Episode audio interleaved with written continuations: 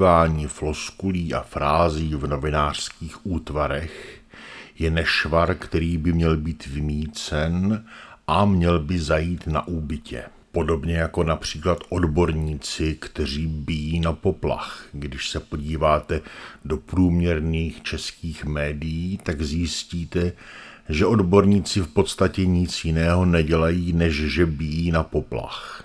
Ideální stav je pak takový, kdy odborníci bíjí na poplach a varují před tím, že to či ono zajde na úbytě. Přiznám se vám, ano, a můžete se i smát, že jsem si dlouho nespojoval úsloví zajít na úbytě s tím, co znám, to jest s nemocí, které se říkalo oubytě. Slovo oubytě nebo úbytě popisuje nemoc, při níž člověk jako kdyby ubýval.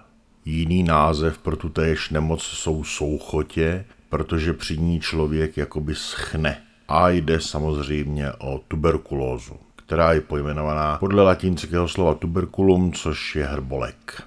Ale jak jsem říkal, nesecvaklo mi, nespojil jsem si úbytě a úbytě a slovní spojení zajít na úbytě jsem nechápal zajít na co, ale zajít kde, protože takto se to spojení vyskytuje nepoměrně častěji.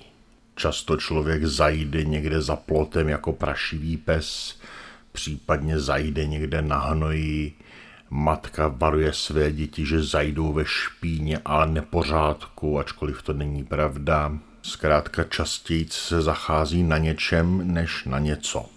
Samozřejmě ve smyslu zajít jako zemřít. Nepleťte si to například se spojením zajít na poštu, ačkoliv to někdy může být prakticky to též.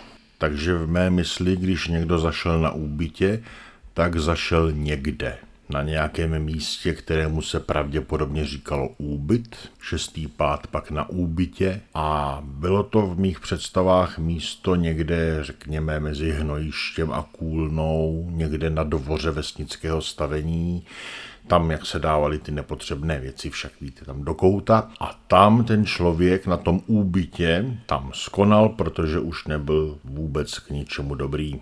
Takže úbytě jsou pro mě vlastně další Monde Green.